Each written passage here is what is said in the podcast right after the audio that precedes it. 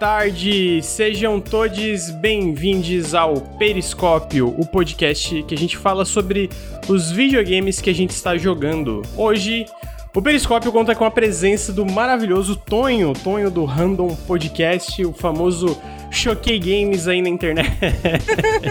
tu acaba com... E aí, amigo? Como é que tu tá? Mano, tu acaba comigo assim, Random. Choquei ah, Games pô, é... Cho Choquei Games é muito bom, tipo, o, o Twitter Choquei Games é muito bom. É muito forte, mano. Então... Nevou, amigo? Nevou, né, pai? Nevou.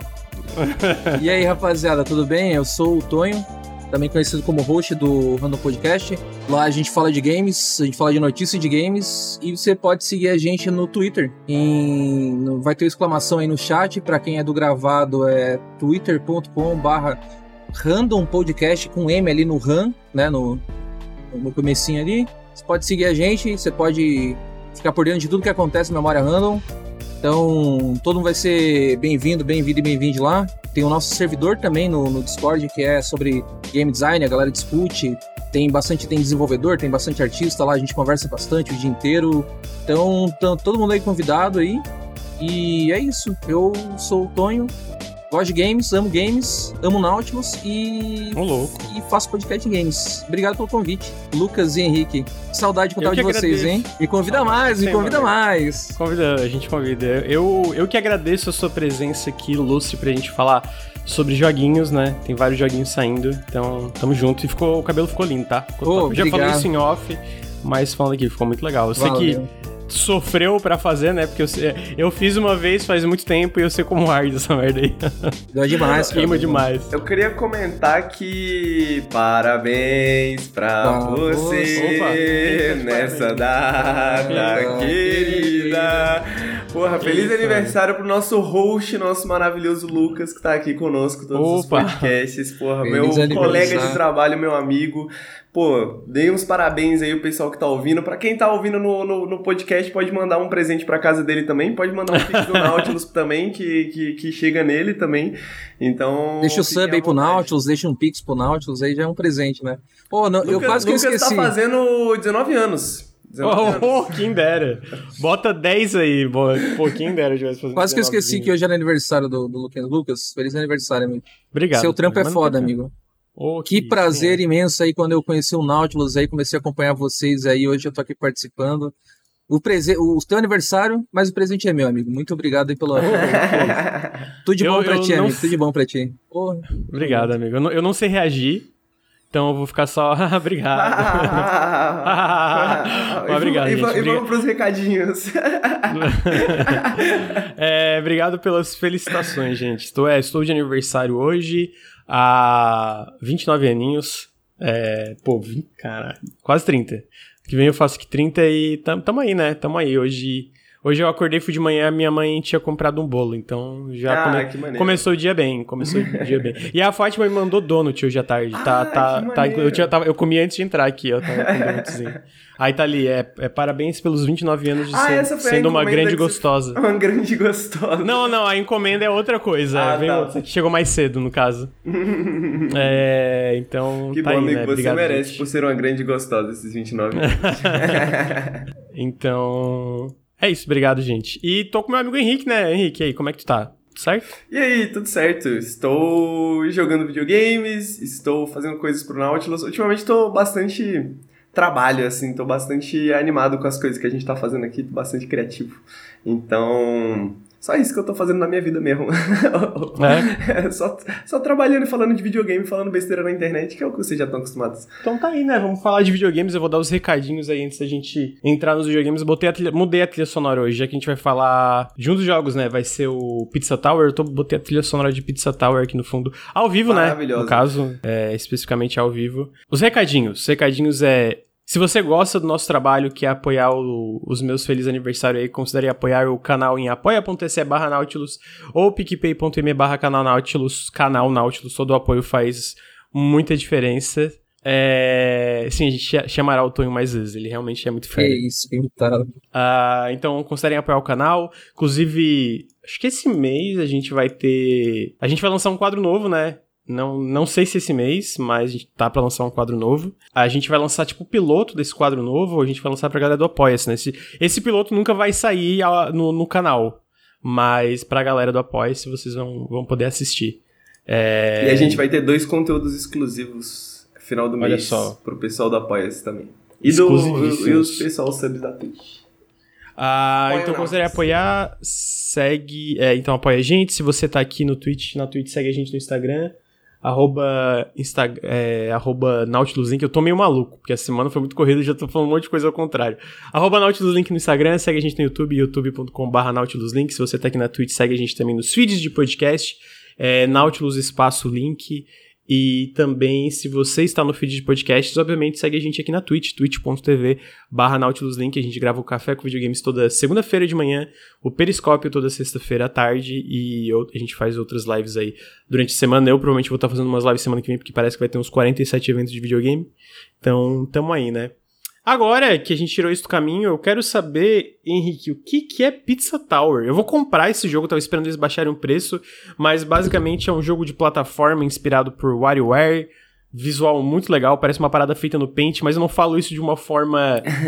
depreciativa. Não, não é, uma... é, não é depreciativo, entendeu? Tipo, realmente é um visual muito charmoso, muito bem, muito bem feito, tá ligado? Então, Pizza Tower, por enquanto, tá disponível só pra PC. Me explica o que, que é enquanto eu arrumo a câmera do Tonho aqui nessa outra tela, porque eu fui idiota, não arrumei antes. Tranquilo. É, na real, que é. Acho que a inspiração mais óbvia do jogo é o Wario Land, né? Que é o jogo de plataforma do Wario. Ah, é, o Wario Land, é não Wario de é. minigamezinhos, né? Pá. É, Wario Land, que é um jogo de plataforma que saiu ali da, da, da franquia do Mario, mas que tem muitas particularidades próprias, né? Isso não significa absolutamente nada para mim porque eu não joguei Wario Land, sacou? Eu não. Eu, eu, eu devo ter jogado meia hora de Wario Land na minha vida, assim, há 10, 20 anos atrás. Então eu não faço ideia de como que é Wario Land. E eu vou te dizer, cara, que honestamente eu me decepcionei quando eu comecei a jogar Pizza Tower. Se decepcionou dece... com o jogo? Eu me decepcionei com porque, tipo assim, eu estava achando que ia ser uma parada Sabe aquele jogo que você gosta, Lucas? Aquele Dust alguma coisa? Ah, Dust Force, eu acho que é. Dust é. Putz, faz Force. tempo. Exato, Dust Force, que é um jogo que ele é muito um jogo de velocidade, né? Ele é um jogo muito de, tipo assim, uns cenários bem simples, onde você vai andando pelo mundo e tal, pá. E Pizza Tower não é isso, tá ligado? Pizza Tower é um jogo que é muito veloz, né? Dá pra ver pelos trailers, mas eu acho que a impressão que fica muito é de que ele é esse jogo super veloz e eu não tava esperando o que, que o jogo era realmente. Porque o que, que ele é realmente é um jogo que tem uns controles de plataforma complexos, assim, sacou? Tipo, você tem vários movimentos que você pode fazer e várias maneiras que você combina esses movimentos para você ganhar velocidade, para você é, derrotar um, um, oponente, né? Tipo, que geralmente é tipo um pedaço de queijo, um pedaço de salsicha, um pedaço de calabresa, tá ligado? Uma calabresa com a lança, assim. É, então... Gostei do, do design. é, é, é perfeito. E, e em primeiro momento eu me decepcionei, tá ligado? Porque eu fiquei tipo, caralho, mas não é tão rápido quanto eu imaginava. E aí o que, que eu percebi é que na real Pizza Tower é um jogo que ele é muito. Apesar dessa rapidez dele ser a parada principal, eu sinto que ele é um jogo que ele é muito. Seu movimento tem que ser muito deliberado tá ligado? Você tem que realmente aprender o jogo, assim, sacou? Você tem que realmente. Pelo que eu, eu entendi, tipo, meio que até eu chegar ao final da fase. Tu tem todo o tempo do mundo, mas aí tu chega no final, acontece uma parada, tu tem que voltar pro início da fase bem rápido, correndo. É, não tem uma, cara, uma vibe assim. Isso, isso é uma parada muito interessante do jogo. Estruturalmente, como é que é? Ele, tipo, você tem esse hub, né? Essa torre onde você vai é, desbloqueando novas fases. Cada fase, tipo, tem gimmicks, sacou? Às vezes, tipo, um personagem inteiro novo, assim, sacou? Tipo, uma... Uhum. É, é, roupas, enfim, coisas, poderes. Toda fase tem um gimmickzinho. Basicamente é isso. Uma das coisas que eu acho muito interessante é a parada da dificuldade dele, porque você tem todo o tempo do mundo para chegar no final da fase, no, na, né, na metade da fase, talvez, mas no final da fase. É, e você não morre Não, não tem, ele não tem um estado de falha, sacou? Tipo, ele tem um contador de combo, né? Ele vai contando os pontos, mas você pode levar dano todas as vezes. O máximo que acontece é que aparece assim na tela: você machucou o pepino 20 vezes. e, e, aí você fica em choque, assim, caralho, eu não queria machucar o pepino 20 vezes. Pobre, pobre pepino. o, nome, do personagem é Pepino? É Pepino. Ah, tá. o nome do personagem é Pepino. E... O que, que tu ia falar, Tonho? Desculpa, não sei se a gente, eu te cortei. Não, não, só falei, pô, que isso, machucar o pepino. Ah, né? tá. Coitado do pepino. Machucando o pepino, né, cara? E é essa parada, né? Tipo, essa é uma parada que eu acho muito interessante, porque ele é um jogo que, basicamente, ele é tão difícil quanto você quiser. Sacou? Sei, no sentido de, tipo assim, eu, como eu tava esperando essa movimentação rápida e eu acabei me apaixonando ao longo do tempo pelos controles do jogo, pelas combinações, tipo, mano, eu fui. Eu joguei umas 8 horas do jogo, e aí, como teve a redução de preço, eu resolvi falar no Periscópio, né? E aí eu fui jogar um pouquinho mais pra, pra poder lembrar um pouco, porque faz um tempo que eu joguei já. É, eu não terminei ainda, mas faz um tempinho que eu, que eu tava fazendo outras coisas. E aí, mano, deu 20 minutos eu descobri um movimento novo, tá ligado? eu descobri um movimento que eu não conhecia, assim, que eu nunca tinha, tipo, em 8 horas de jogo, caraca, dá para fazer isso, quando você tá fazendo isso, tipo, então, tem uma parada que você se lança no céu que é um foguete, aí tem um, o, o, ataque, que é tipo um agarrão, aí quando você tá corre correndo, o ataque do agarrão vira outra coisa, dependendo do seu direcional, na hora que você tá fazendo o agarrão, ele faz tipo um pile drive, assim, do Zangief, tá ligado? Joga o maluco pra cima e desce, ou então ele joga o inimigo em outro inimigo, então, mano, tem muita coisa assim, tipo. E aí eu acho que essa que é a parada. Eu não esperava que o jogo fosse tão deliberado. Eu não esperava que fosse um jogo sobre movimentação, mas que você realmente tivesse que pensar na sua movimentação, aprender uma movimentação assim bem definida e tal, e movimentos, etc. Então, ele é um jogo que de primeira de primeira mão assim, eu fiquei, caraca, não sei se era isso que eu queria, mas ele foi crescendo muito em mim ao longo do tempo, assim, igual uma pizza que você coloca no forno que demora pra ficar pronta, né?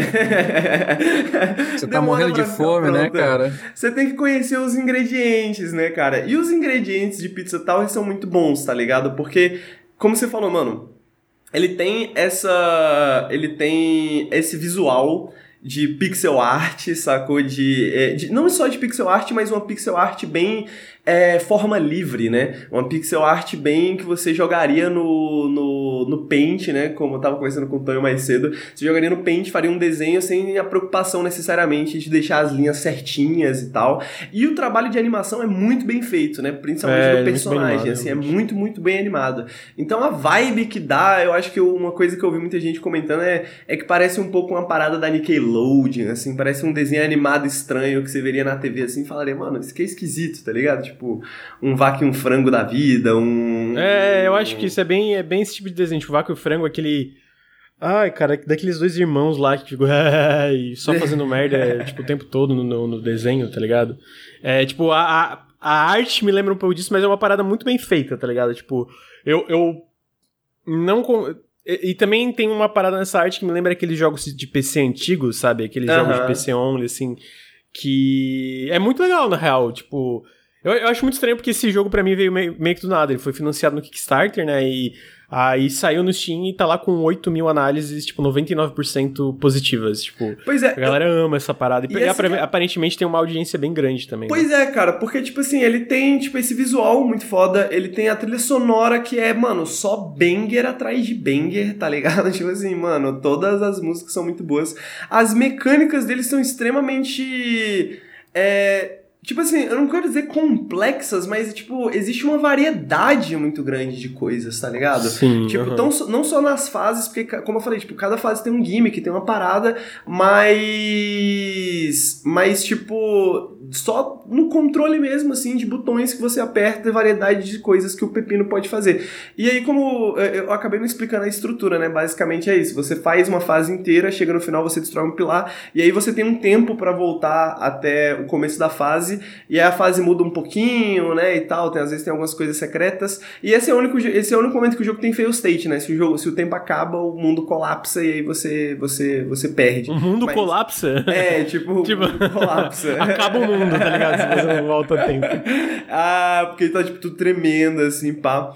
E se você. E aí, tipo, essa é a parada. Se você quiser, tipo, deixar o jogo mais difícil, você pode fazer o caminho duas vezes. Você tem a opção de fazer o caminho duas vezes. Você vai até o final da fase, aí você volta, na bandeira lá de tipo modo hardcore, tá ligado? Aí você vai pro final da fase de novo e volta de novo, tá ligado? E aí, e dá tempo de fazer, tipo, é, é relativamente tranquila, assim, de fazer se você, tipo, der uma treinadinha, digamos assim, né?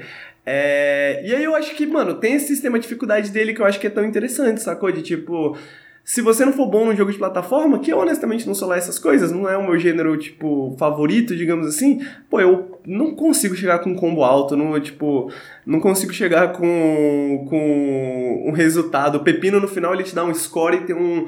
Ele tipo dando um joinha quando você tem um score bom, tá ligado? Então ele meio triste quando você tem um score ruim. Ele tá sempre triste no meu, tá ligado? Ele, Isso. ele tá, tá depressão crônica. Assim. Caralho, mano. O, o Henrique bate no boneco, faz ele ficar com É, ele depressão crônica. Que isso, é mano. foda, o Pepino sofre, cara, o Pepino sofre. E, mano, as lutas contra os chefes, então, muito foda, tá ligado? As lutas mudam tudo, assim, as, vira até uma parada meio. Às vezes meio Mega Man, assim, às vezes, Caralho. sacou? Porque cada chefe tem uma parada também. E é tudo isso, né? Tipo, porra, um. É, é, é tudo nesse sistema de pizza, então tu vê no mundo azeitona, queijo, champignon, tá ligado? Tem umas paradas que dá pontos, que dá. Mano, é muito. é- ele é muito zoado, sacou? E ao mesmo tempo ele é uma maquinazinha muito bem construída e muito bem costurada, tá ligado? E todos esses. É tipo, mano, é uma pizza realmente muito bem feita, uma. uma os ingredientes muito bem colocados, uma variedade de ingredientes muito grandes, né? Porque que é uma parada, né, de uma pizza, de certa forma, né? Mas, é, tipo assim, você coloca vários ingredientes em cima e fica gostoso porque é uma pizza, porque a, fun a fundação é boa, né, mano? A massa, o queijo é bom, tá ligado? Eu tô me estendendo um pouco nessa analogia, mas eu sinto que eu...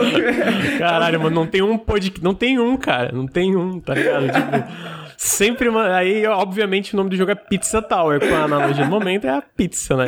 A pizza. É, não sei porquê, mas combina muito bem, cara. Porque, tipo assim.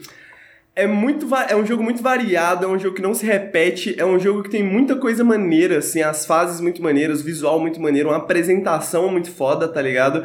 E eu acho que é uma parada que dá pra todo mundo, dá pra você comer um pedaço, você jogar um pouquinho, tipo, passar das fases e tal, mas dá pra você virar o, o maluco do Pizza Tower e pegar os, todos os achievements, pegar todos os scores, e são muito divertidos, inclusive, os achievements e scores, geralmente tem, tipo, geralmente é uma brincadeira com o gimmick da fase, alguma coisa assim, ou então você tem que passar pela fase sem se machucar, e etc e tal, e, mano, é um jogo muito bom de dominar, né? É um jogo que, tipo assim, a- a- além de tudo isso, é muito gostosinho de dominar, assim, muito gostosinho de aprender os botões, assim, e ver as animações também, porque são todas muito gostosinhas. Então, eu sinto que é um jogo meio que. Se você gosta de jogo de plataforma, tipo, não tem como não gostar, tá ligado? É tipo.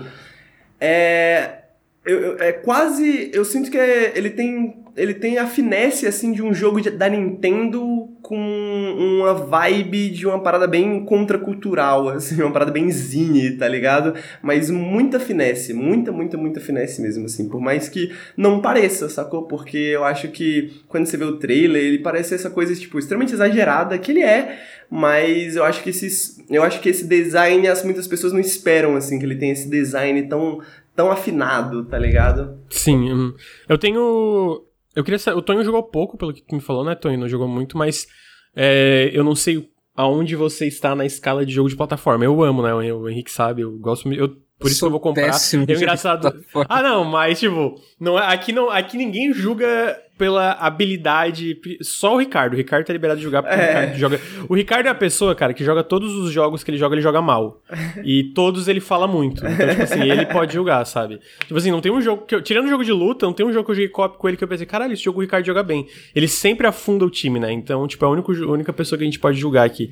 Mas mais no sentido do que, que tu achou enquanto. O pouco que tu jogou, não sei se tu jogou, tipo, se tem algo que tu queria. que tu Ah, concorda ou então. discorda do Henrique.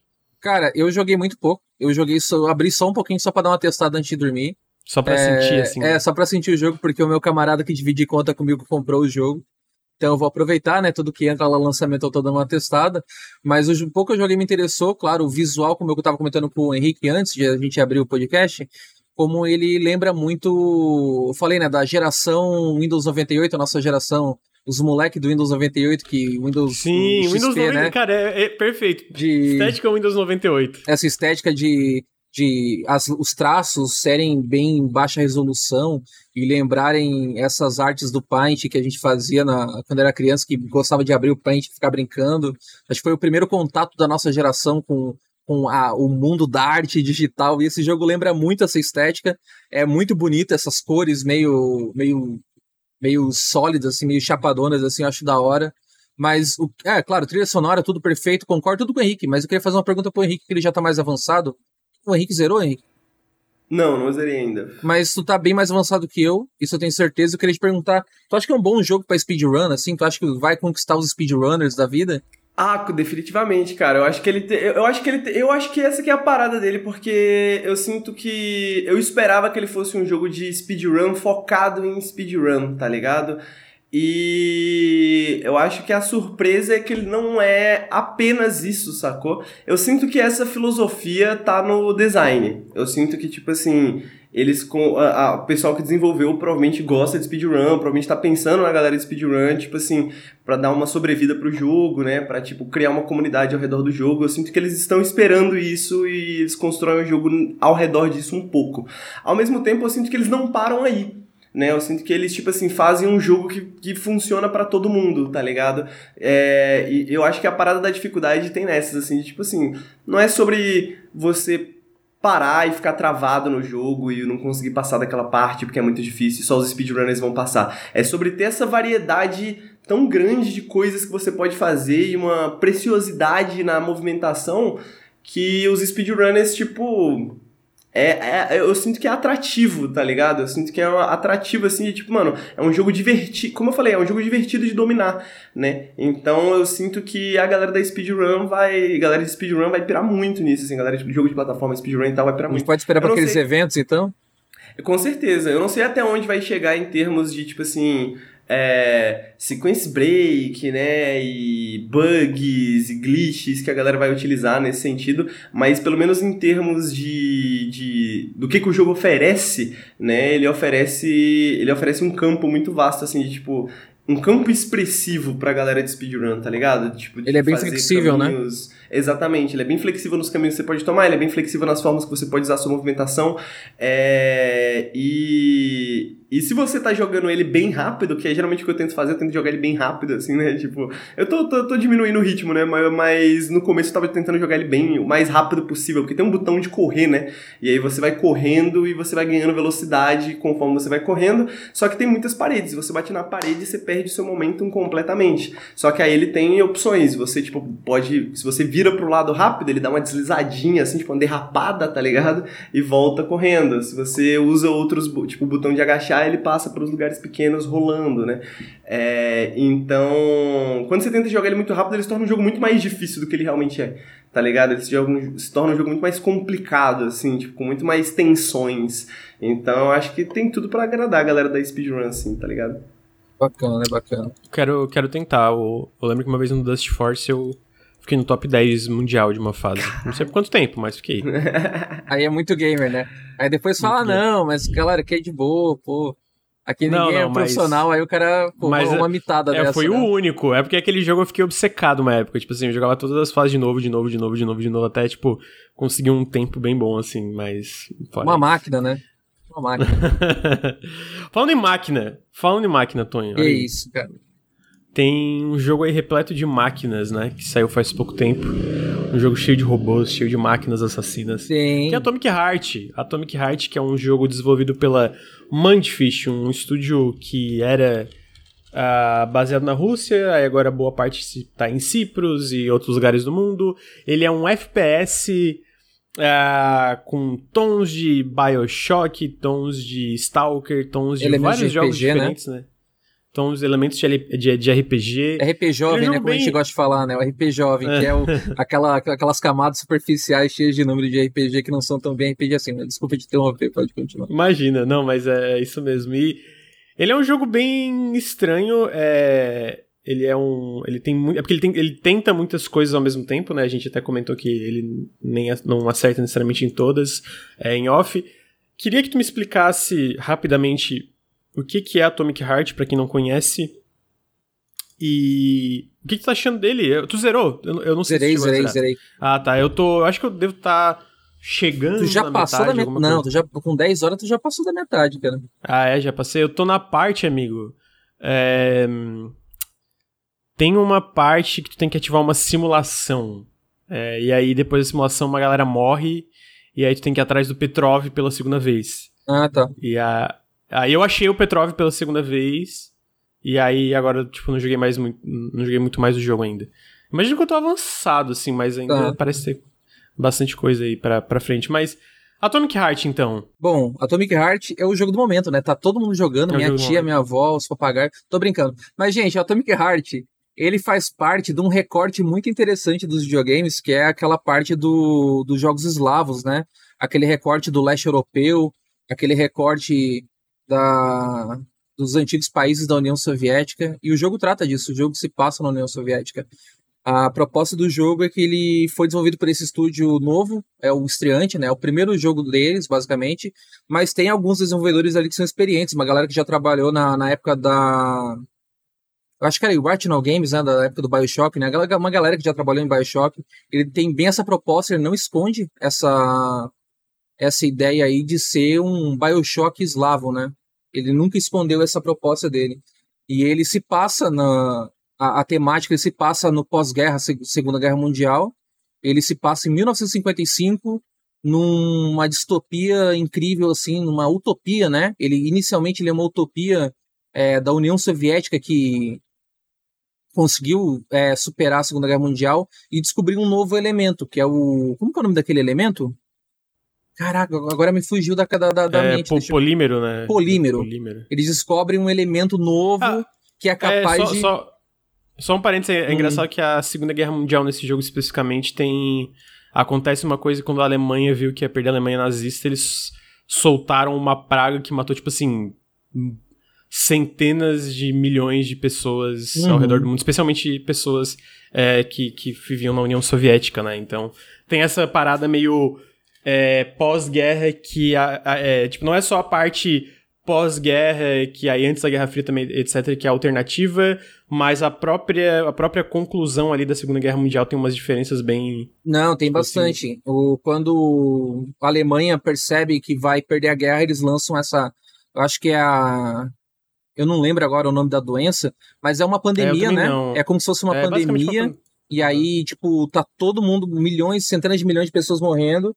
E aí os cientistas da, da, da União Soviética, tal qual os Estados Unidos, né, abraçou muito os cientistas do lado derrotado, é, eles conseguem desenvolver uma cura, só que nisso eles acabam desenvolvendo uma tecnologia de robôs, né, o Collective, que é uma tecnologia que os robôs automa auto, super automatizados ajudam a humanidade a evoluir, a progredir e, e a suprir né, essa perca de mão de obra que aconteceu na, na- no final da Segunda Guerra Mundial Alternativa. E eles lançam meio que, graças ao polímero, essa tecnologia que é uma. É como se fosse um líquido que ele contém fragmentos da memória, uma, uma viagem muito louca que já mistura não só tecnologia, mistura parte biológica também. E através do polímero eles criam essa rede neural, né? Como se fosse a rede general que a gente discutiu em Lane, em Deus Ex Mankind Divided, em essa, essa pira, né, de ter um Deus máquina, de ter uma consciência coletiva, e através do Collective eles conseguem é, automatizar tudo. E esses robôs servem como mão de obra, como facilitador da vida, e eles criam meio que uma mega utopia, né? É, tipo, é, é, os visuais incríveis, né? Essa parte, tipo, é, tem cidades que, que acontece que, tipo, é, no céu, assim, tipo, visuais, assim, tipo, é um rolê Cidades extremamente... voadoras, cidades voadoras, é um rolê, assim, Eles conseguem fazer, tipo, terraformação de, de ambientes da, da, da própria Terra, no caso, né? Uhum. É, então tem é, essa, essa parte, inclusive, é legal que tu fala essa parte visual, porque eu eles acho vão que pro começo spa, eles jogo... querem terraformar outros planetas também, tipo, é, outros É uma planetas viagem assim, cara. O jogo é de uma viagem assim, tipo, e tanto, tá ligado? É tipo. Sim. E o que, que você ia falar do, do, do começo do jogo? Não, é que eu acho que tu pega muito essa parte utópica da, da- do início do jogo, né? Eu acho que é, Uhum. é um contraponto de algo, sei lá, como Bioshock Infinite, que é a ideia daquela utopia, vamos dizer, entre aspas, liberal, assim, né? De, de, de- que a, é, a cidade voadora lá, que também é uma cidade voadora, mas é muito legal toda essa parte, é, a forma que eles adaptam a iconografia soviética, etc, para esse mundo deles, tá ligado? É uma parada assim que tu vai jogando ali no começo, porque é, até eu, diria que toda a parte visual desse jogo é muito grandiosa, né?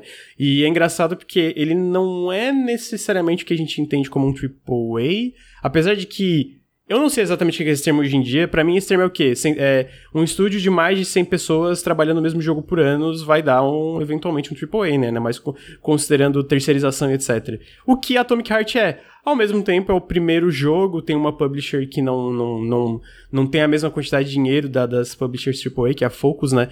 Mas eu acho que visualmente, cara, esse jogo não deve nada à maioria dos AAAs, é onde eu queria chegar, então... né? Não pela própria direção de arte, é, mas também pela parte técnica, até a parte, cara, até a parte de animação, eu diria, é, de animações em primeira pessoa e da animação dos inimigos, da animação dos chefes, etc, né? Não, é, nessa aí. parte aí que tu falou, cara, ele é muito competente, mas a gente tem que entender o recorte que ele se posiciona, né? Ele é um Slav junk, a gente comenta sobre os épicos russos, porque a gente tem, né, a gente fala muito sobre Ocidente, Estados Unidos, filosofia de design de jogos dos Estados Unidos, filosofia japonesa. Existe muito isso, a gente fala muito disso eu vejo na grande mídia, principalmente no Brasil, muito, muito pouco se fala da, dos jogos eslavos. Dessa visão mais europeia, essa visão mais crua, essa visão, tipo, talvez sem tantas concessões de design que a gente tem do, do Ocidente. Tipo, eu acho que videogame se torna uma coisa meio padronizadinha hoje em dia.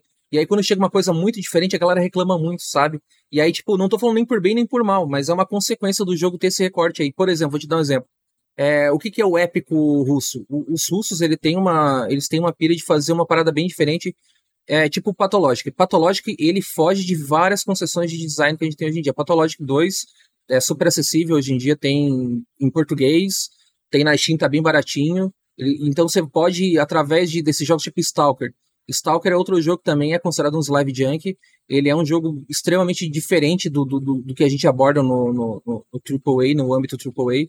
E é um jogo que é exclusivo de PC, então você vai ter que ter um PCzinho, vai ter que botar uns modzinhos para funcionar direitinho. Então, Stalker, assim, tipo, é outro jogo que é um, um ótimo exemplo desse recorte. E por causa disso, é, eu tava esperando que esse jogo viesse super mal otimizado. Porque. Engraçado que ele veio melhor otimizado do que melhor Basicamente, do que todos os AAA, tá ligado? É, tipo, eu até fiquei surpreso porque a gente recebeu um pouco antecipado, a gente não teve, né? E o meu PC, ele infelizmente, ele tá, tá sofrendo mais com jogos, né? Tipo, uhum. eu não tenho um PC ruim, ele tem uma 1080, mas vários jogos, ainda mais com o, o stutter que tá presente em todos o os Shader Cache da Unreal, da Unreal 4, é, né? É, pra exatamente. quem não sabe, a Unreal, a Unreal Engine 4, ela tá, ultimamente, tá rolando problemas de Shader Cache é tipo é um negócio tipo que tá dando muito stuttering, tipo aquelas microtravadas, os slowdown muito forte, tipo do nada o jogo dá uma queda. E Returnal, que eu tava jogando recentemente, sofrendo disso bastante. Então, o próprio Returnal que é tipo, cara, é tipo, é a Sony, saca? É uma mega uma mega empresa gigante. Então, tipo, outros jogos da Real Engine 4 aí que eu acho que não vale citar no caso, estão com esse problema foda da, da, da, da, da de, de, desempenho. Mas, cara, eu tava esperando, pô, um jogo eslavo. A gente pensa em jogo eslavo, já pensa em jogo bugado, em jogo meio, meio travadão, meio desconjuntado, assim, meio post de retalhos. E ele roda super bem, assim, a otimização dele, eu não queria entrar nessa parte técnica agora, mas já comentando uhum. por cima, cara, ele é incrivelmente bem otimizado. Eu acho que é, não Sim. tem stuttering nenhum. Tipo, por causa desses é, problemas é da range. Tipo assim, o jogo incrível, assim, tipo, nessa parte técnica, assim, visualmente também tava comentando que é legal. Agora, passando um pouco mais pra parte artística, Henrique, esse jogo, assim, cara, visualmente, como ele reproduz o agite próprio, né? A, a, parte da, da, daquela das, da propaganda comunista, da propaganda soviética, é lindo, assim, os visuais, a, a a, a, o brutalismo é, também de arquitetura, cara. É, eu é joguei bis... a primeira hora e eu e acho que foi é, a única coisa que deu para sacar, eu só joguei a intro, né, basicamente, foi tipo a direção de arte e como que eles lidam com isso, assim, porque tipo, é, eu vi a galera comentando sobre sobre que, as questões do jogo ser ou não ser anticomunista e tal, mas, porra, você começa o jogo tem uma estátua gigante do Lenin, tá ligado? tipo assim, e o brutalismo, cara, as construções vale mais do que mil palavras, sacou? As tipo... construções, tá ligado? E sabe, um negócio que eu queria comentar rapidinho com vocês, dessas distopias que a gente gosta de videogame, por exemplo, ele, eu, eu vou citar Immersive Simulator porque eu jogo bastante, mas só lembrando que Atomic Heart não é Immersive Simulator. Quero, é, por exemplo, Rapture é uma distopia, Black Wraith de Deathloop é uma distopia incrível, tipo, visualmente lindo também. Todos esses mundos, assim, distópicos, Talos One é, de Prey também é uma distopia, um, é um setting distópico. Citadel, a Citadela da, do System Shock é uma distopia também. Você pensa nessas distopias, você sente repulsa, você não quer estar tá lá. Porque são pessoas, são bilionários malvados e, e, só gente se matando. Você pensa nessas, nessas distopias, você tem medo. Quando eu fui me aprofundando em Atomic Heart, eu falei, pô, essa distopia que não é tão ruim, tá ligado? Tipo, pô, tem as coisinhas, você vai lá, tem um sorvetinho de graça na rua, tem as coisinhas de graça, assim, tipo, tem uma propaganda anti-imperialista, tipo, ah, esses pau no cu desses. Não pode falar palavrão aqui? Pode. Pô, esses pau no cu desses americanos aí. Tipo, pô, é Sim. maravilhosa essa parte visual, essa parte que tem, né, o agite própria, a, a, a propaganda de agito, do, do a, a, o fomento popular. Tipo, pô, é maravilhoso essa parte visual. E também porque é um estúdio russo, eles entendem muito da parte visual, então é super característicos. Eles manjam muito do que eles estão fazendo. É, a parte visual do jogo, eu acho que é a parte mais é, ciente, mais consciente do que ele quer ser de todo o resto que a gente vai comentar aqui do jogo, acho que a parte mais consciente do jogo é a parte visual. Então, cara, é um show, é um show técnico, é um show visual o jogo.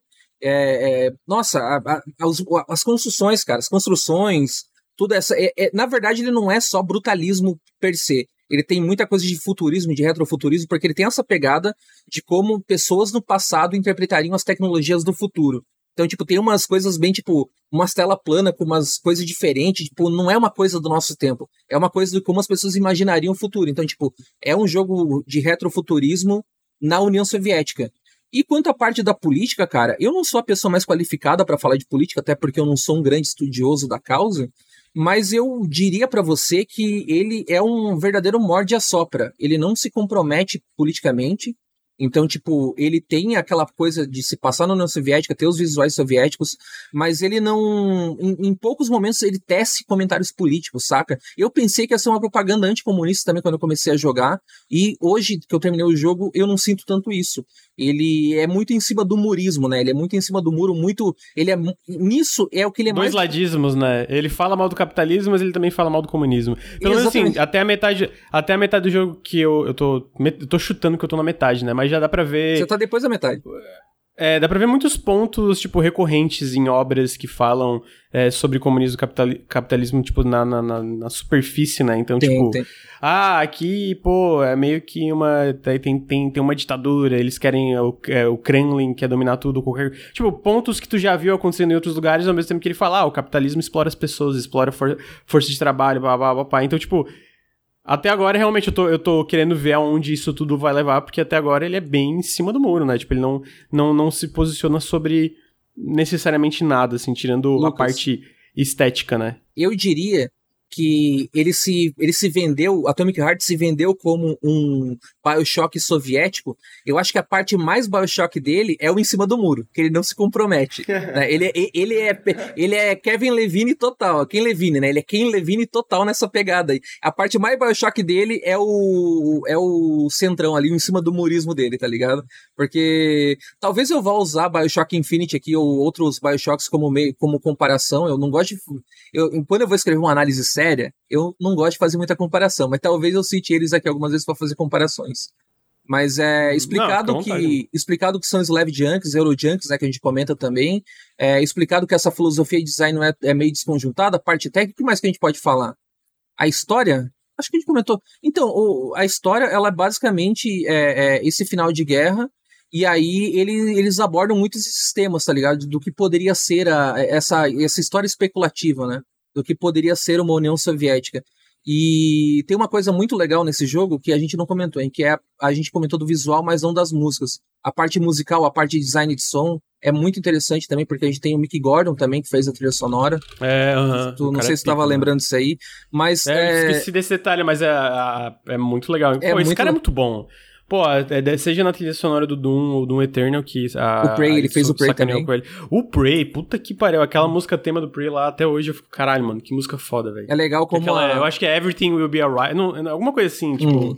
Que é, é, muito boa. É legal como a parte musical consegue carregar parte do jogo ali, mas a gente vai falar um pouquinho da estrutura do jogo, que é a parte que me decepcionou também no jogo, que ele não é tão slave quanto eu esperava, mas assim, a parte musical que eu queria comentar Tem uma parte, Henrique, que, que eu queria comentar com o Henrique, isso aí também. Que meio que eles usam de física quântica e cálculos loucos para imaginar como ser. Mano, é um. É, se tem um, é muito legal, um detalhe, do futuro, um né? detalhe né? completamente. É... A rádio do futuro é o nome da parada. É muito. A rádio, é muito tipo, legal. é uma, um cálculo que imagina como, serão, como seriam as músicas do futuro. E aí tem, tipo, o jogo se passa em 55, mas tem de tudo. Tem metal, tem eletrônica, tem muita música da, da, da Rússia, tipo, por exemplo, tem música eletrônica dos anos 80 da Rússia que toca no jogo. Aí você pensa, pô, o jogo é em 55, mas tem música nos anos 80, mas é aquela coisa da rádio do futuro. Os cientistas inventaram uma coisa tipo, hum. ah, já que a gente tem no tempo livre, né, as máquinas fazem tudo, a gente não precisa trabalhar, a gente pode ter,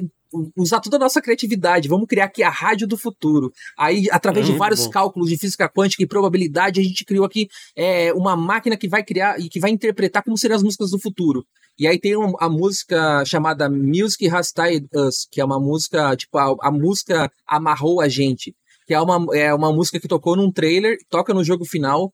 E essa música é maravilhosa, eu queria que vocês escutassem depois. Eu, o Henrique escutou a música, é tipo, tem aquele tom assim, tipo, Eurobeat anos 80, aquela coisa bem russa, os vocais em russo, tem metal, tem dito, pô, a parte da trilha sonora também é sensacional, e até agora a gente só elogiou, né, mas depois eu quero falar mal. Não sei se queria falar mais alguma coisa. Não, não, eu acho que a gente pode entrar na estrutura do jogo que eu, é, é definitivamente a parte mais problemática. Uhum. Tem muita coisa que eu gosto, mas tem muita coisa que é estranha. Tipo assim, eu acho que esse jogo é, é o primeiro jogo de um estúdio, né? E é um jogo que é ambicioso, eu acho que é justo falar que ele é, é ambicioso. muito, muito é, ambiciooso. É, ele tenta fazer então de tudo. eu acho. Isso, desculpa de interromper, Lucas. É, é uma característica dos épicos. Os épicos russos, que a gente chama, que é um termo que é, nem no ocidente a gente usa, é um termo só da Rússia. Eles chamam de épicos só pra ele. O que, que é o épico? Por que, que ele é épico? O, eu, não, eu não sei falar russo, tá, gente? Então eu não sei como fala épico em russo. Mas é, é um épico que eles tentam. É um tipo de jogo que tenta abranger muita coisa. Ele tenta ser RPG, ele tenta ser open world, ele tenta ser isso, ser aquilo, mas no final ele não é muito bem nada, entendeu? Tipo, como que é o pato, o pato não caminha, não nada direito, não, não, não sei o que lá. Tipo, tem aquela coisa, aquela analogia do pato, né? Ele é, ele é, o, é o ganso, não sei qual que é. A... Gente, desculpa, eu tô viajando. Pode falar, Lucas, desculpa de interromper. Não, imagina, mas é, eu, eu acho que. Eu acho que ele faz algumas coisas bem, mas Vai. eu acho que as coisas que ele não faz bem destoam bastante da experiência, né? Então, é engraçado porque o jogo começa muito linear, é, então tem essa parte da estrutura, tu é meio bem Bioshock. É, bem Bioshock, tu é meio que Retro, dungeon, assim, como numa... se fala? Quando você vai e volta? Ah, tá, que tem a. Putz, tá, tá me fugindo a palavra também. É backtracking, né? Tem a parte de, É, que tu volta, explora, e tu tem novas, meio que novas habilidades, coisas que tu pode Puzzles usar, também. novas armas, tu vai desbloqueando. Só que, eventualmente, o jogo te joga numa, num pseudo mundo aberto, e esse mundo aberto tem meio que cada, cada objetivo principal ou objetivo opcional, às vezes é como se fosse uma dungeon, tá ligado? Tu entra num elevador e tu desce pra. Eu tô usando o termo dungeon aqui porque tu desce num lugar que é mais linear de novo, que tem objetivos mais bem delineados, assim, né? Mais, e volta a ser Bioshock, né?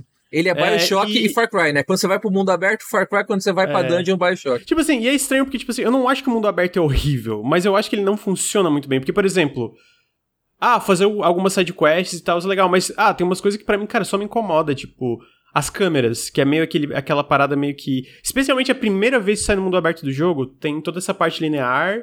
É, e aí a primeira vez que sai no mundo aberto do jogo, tem várias câmeras que, tipo, fazem um nível de alerta subir e mandam vários robôs te atacarem. E, tipo assim, é um stealth, cara. Especialmente essa parte desse, desse início, que depois as câmeras são bem mais espaçadas e é mais fácil tu desviar ou só destruir elas. Mas especialmente essa parte do início que meio que tu tem que tentar fazer um stealth, é tipo assim, cara, que saco. Porque que, tipo, é, é um jogo claramente muito focado no combate, tipo, rápido, tipo, um combate... É, é um combate pesado, mas é um combate meio ágil, tu tem que usar várias coisas ao mesmo tempo, e aí do nada tem que ser sorrateiro, tipo...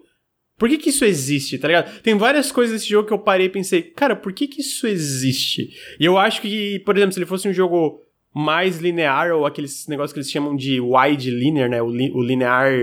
Expandido. O linear largo, assim. É, linear o linear expandido. expandido. Eu, eu acho que seria muito mais interessante do que só um pseudo mundo aberto que às vezes não é tão interessante ou simplesmente não Talvez funciona. Talvez atender demanda, né? Porque hoje em dia as pessoas, as empresas preferem prender seus jogadores é, por mais tempo, é mais rentável eles prenderem jogadores por mais tempo no jogo do que uhum. vender em grande escala. Tipo, por exemplo, é, eu acho que talvez pode ser um pouco, sei lá, demanda de mercado, porque é, ah, não, tem que ter open world porque o jogador fica mais engajado no jogo. Né? Não, eu, eu ou pode ser se nesse... um. Ou é uma eu, decisão do design, o que, caso... que tu acha? Eu acho que nesse caso é mais. É... Tipo, eu não acho que nesse caso foi uma empresa falando, não, faz isso, tá ligado? Eu acho que nesse caso é mais a parte criativa do topo que foi mega, meio megalomaníaca, tá ligado? Até saiu algumas coisas é, uma é, sobre o Slave Junk. É, saiu umas coisas sobre o desenvolvimento desse jogo que ele foi bem caótico, assim, tipo, tiveram, teve muito turnover, muita gente saiu e entrava do estúdio, saiu e entrava do estúdio, e muitas coisas mudavam. Demo porque, tipo, assim, fake, assim, né? Coisa... É, tipo, tinha coisas, tem coisas que eu, especialmente depois de ver o documentário do Double Fine, eu fico muito receoso de usar o termo desenvolvimento problemático, porque vendo o documentário do Double Fine, tu vê que todo desenvolvimento de todo jogo existente é problemático. Todo existem centenas de, cara, basicamente fazer um jogo é solucionar problemas diferentes todos os dias. É a mesma coisa que fazer um software, né? É, tu tá solucionando problemas diferentes todo dia. Então eu peguei um ranço de pessoas, especialmente eu peguei um ranço de jornalistas e eu já usei muito dessas informações de jornalistas, então é, é, eu até me arrependo um pouco, mas muita gente fala, ah, essa empresa tá em o que eles chamam de development hell, né? E obviamente tem empresas que têm isso, que tem tipo gerentes problemáticos e várias coisas, a gente sabe Activision Blizzard, a própria 343 Industries, quando tiveram as emissões em massa, é, tiveram vários desenvolvedores que falaram que a parte do topo do estúdio era muito atrapalhava a parte que realmente estava fazendo trabalho, digamos assim, né? Mas realmente, quando tu vê o documentário do, da Double Fine Psychonauts 2, eu imploro para todo mundo assistir, tu vê que todo o desenvolvimento tem, tem problemas, mas a, a parte especificamente do Atomic Heart que eu vi... Oi? Tem em português? Desculpa, o do Double Cara, Fine não, tem, ainda, não tem? Ainda não, ainda não tem português. Ah, é, não, eu, eu vi inglês mesmo. E é incrível, assim. Eu, eu acho que vai ter legenda português. Eu acho que o, o Double Fine Adventure eventualmente teve, mas deve demorar um pouco, porque, tipo assim, são 32 episódios. E, tipo assim, quase nenhum é abaixo de meia hora, tá ligado? É tipo meia hora, 40 minutos, 50 minutos, uma hora. São, é gigante, é gigantesco no documentário. Caramba. Mas no caso do Atomic Heart, eu vi que teve problemas de, tipo. Ah, sabe, tipo, aquele gerente pau no cu que xingava todo mundo, reclamava de tudo, e crunch. Então tiveram esses tipos de problemas que daí eu realmente acho uma parada zoada. Então, eu sinto que muito do que a gente vê que parece meio desconexo do jogo, que eu acho que desconexo é uma palavra boa pro Atomic Heart, né? De como essas. Tipo assim, tu pega várias coisas. Desconjuntado é melhor ainda. Eu Olha acho que pega muitas coisas individualmente, ou até partes inteiras do jogo são muito legais, mas quando tu tenta juntar esse todo, é tudo muito desconjuntado, não funciona, tipo, não Isso encaixa. É, característica é como se, tu, é como um se fosse duas peças tá de quebra-cabeça. É, como se fosse duas peças de quebra-cabeça que não encaixam. Pelo menos essa é a minha impressão até metade do jogo. Mas assim, dito isso, pessoalmente eu não acho que eu chamaria o jogo de ruim. Ele só é estranho. Ele é em momentos ele é ruim, mas no geral é um jogo que eu tô me divertindo a beça, tá Não, ligado? eu também me diverti muito. No, ô Henrique, é o que eu te falei, ele por não seguir tantas concessões de design ocidental que a gente tá acostumado, ele pode ser um pouco chamativo, ele pode chamar um pouco a atenção nesses quesitos, entendeu? Algumas pessoas podem realmente não conseguir, tipo, apreciar o jogo como a gente tá, tipo, tá ligado? Algumas pessoas vão estranhar isso aí mesmo, essas decisões estranhas do jogo. Concordo contigo. Uhum. É, falaram aqui, é, conheço veteranos da indústria internacional, eles constatam development hell não é exceção em empresas AAA de games, mas sim a regra. E aí é o meu ponto, tá ligado? Tipo, existem tipos e tipos de pro desenvolvimento problemáticos. Existem coisas que acontecem na Blizzard ou coisas assim, é, que realmente é literalmente um inferno, né? Afinal, pessoas estão sendo assediadas e etc. todos os dias. E existem desenvolvimentos é, problemáticos e difíceis, que é literalmente todo jogo que já foi feito AAA. Tipo, God of War teve development real. O próprio God of War, o reboot, ele teve meio. Ele, ele, o reboot, durante o desenvolvimento, teve muita coisa que foi jogada de lado, sabe? Sei lá, Ghost of Tsushima, pegando jogos que foram bem avaliados aqui, né? A gente sabe que o Ghost of Tsushima teve um outro protótipo inteiro que foi jogado no lixo, que já tinha um monte de coisa feita, que daí eles usaram algumas coisas para eventualmente criar o Ghost of Tsushima. O The Last of Us além de todo o crunch que a gente sabe que existiu na Naughty Dog, seis meses antes o, o, o Neil Druckmann tava falando, cara, esse jogo vai ser uma merda. E aí, nos últimos seis meses, o jogo, sabe, eles eventualmente conseguiram finalizar ali a parada. Então, o meu ponto é: existe development real no sentido do estúdio ser um inferno para trabalhar, e existe um jogo difícil de ser feito. Exatamente. Que tem muitos problemas até chegar na versão final. E eu, eu sinceramente, acho que todos os jogos são isso. Os jogos muito difíceis de serem feitos até chegar à versão final, sabe? Então, isso que eu tô dizendo quando eu falo de development hell. Tem o jogo que foi muito difícil de chegar até o fim e o jogo que tem um, que é um inferno trabalhar. Tem casos eu entendo, realmente, né? a boa parte de AAAs tem muito. As empresas são muito problemáticas. A gente vê. Não é à toa que a gente viu tantos exposeds aí nos últimos anos, né? É... Tem casos e casos, né, cara? Até empresas. Tem aquele canal que eu recomendo muito, aquele People Make Games, eu acho que é o nome do canal, né? É, Denúncia até em muito estúdio bom. independente, né? Que a gente não espera. É, total. É, e é isso. A gente vê vários estúdios indies que tiveram muitos problemas também. Então, tipo assim, o meu ponto é que depois de tu ver o. o, o depois de eu ver o documentário do Psychonauts 2, que foi um jogo, cara, que é um milagre ele ter saído da forma que ele saiu. Jogaço, foi um jogo né? sem crunch. Diga-se de passagem. É, jogaço. Ele Jogaço. é um dos melhores jogos que eu joguei. Injustiçado. Mas, tipo assim. Roubado. É, Roubaram a melhor narrativa dele, mas tudo bem. roubaram, roubaram a melhor roubaram, narrativa, roubaram. concordo. É, mas, tipo assim, se tu vê o documentário, cara, é um milagre ele ter saído. Porque, tipo assim, ele ficou anos sem eles terem ideia como é que seria o jogo. É bizarro, mano. É muito bizarro. Então, tipo assim. Pô, Psychonauts 2 teve devel Development Hell? Não sei, teve, tipo, a- pessoas saíram do, do estúdio, o, o lead, o, o project lead do jogo saiu, é, o, lead, o lead level designer saiu, tipo, tiveram várias mudanças e várias coisas que deram erradas e pessoas que ficaram chateadas com coisas que aconteceram mesmo sem crunch, tá ligado? Ah, então, e olha que o a Double Fine é o quê? 70 pessoas, é um estúdio muito menor, né? Então, o que, que eu quero dizer é, tipo, conforme vai aumentando e tem mais pessoas envolvidas no processo e mais empresas terceirizadas, tudo fica ainda mais difícil, Mais tá chance ligado? de Então, dar merda, né? mais chance de dar merda. Então, tipo, é isso que eu quero dizer, que, tipo, todo jogo AAA ou todo jogo, sei lá, com mais de 50 pessoas, ou, cara, sinceramente, todo jogo tende a ter um, um desenvolvimento muito complicado. É mais nesse sentido quando eu falo das diferenças de development hell, né? Tem o caso que é literalmente o inferno da Blizzard, ou tem um caso que é uma coisa que causou muito dor de cabeça, estresse e problemas, e que é meio que padrão de um processo criativo. Padrão, entre aspas, aqui, né? Dentro do enfim. capitalismo, né?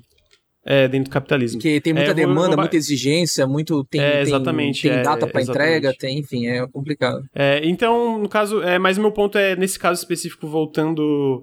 é, voltando aqui pro, pro, pro Atomic Heart, que eu vi alguns relatórios desses problemas internos, então eu acho que foi muito problemas na parte criativa mesmo, de pessoas que foram meio megalomaníacas, meio ambiciosas demais, sendo que não tinham necessariamente as ferramentas, ou, ou até ideias claras do que, que o jogo queria ser. E eu acho que isso a gente vê no resultado final, né? Como tu falou, ele é um jogo desconjuntado. Mas ao mesmo tempo, cara, tem muita coisa legal pra caramba. Eu acho Tem. que o combate ele é diferente, mas depois que clicou pra mim eu gostei, apesar de ele ainda ter Nossa, eu amo o combate desse jogo, cara. Eu acho bem legal. Eu Eu, acho que o sistema de habilidades ali, como tu usa aquela mão pra fazer umas coisas e o feedback das armas é legal. Cara, sinceramente, eu gosto da, das dungeons, especialmente. Cara, esse jogo tem muito puzzle e, e desafio de plataforma que eu acho que é isoladamente é legal e às vezes na progressão não tanto. Então, Cara, eu acho legal demais, que ele cara. faz muita. É, então, eu acho que ele faz muita coisa legal, mas eu acho que ele erra também. Tipo, o mundo aberto não é muito legal, sabe? Tipo, a parte mais aberta do jogo, a parte do. do- falaram dos robôs serem consertados.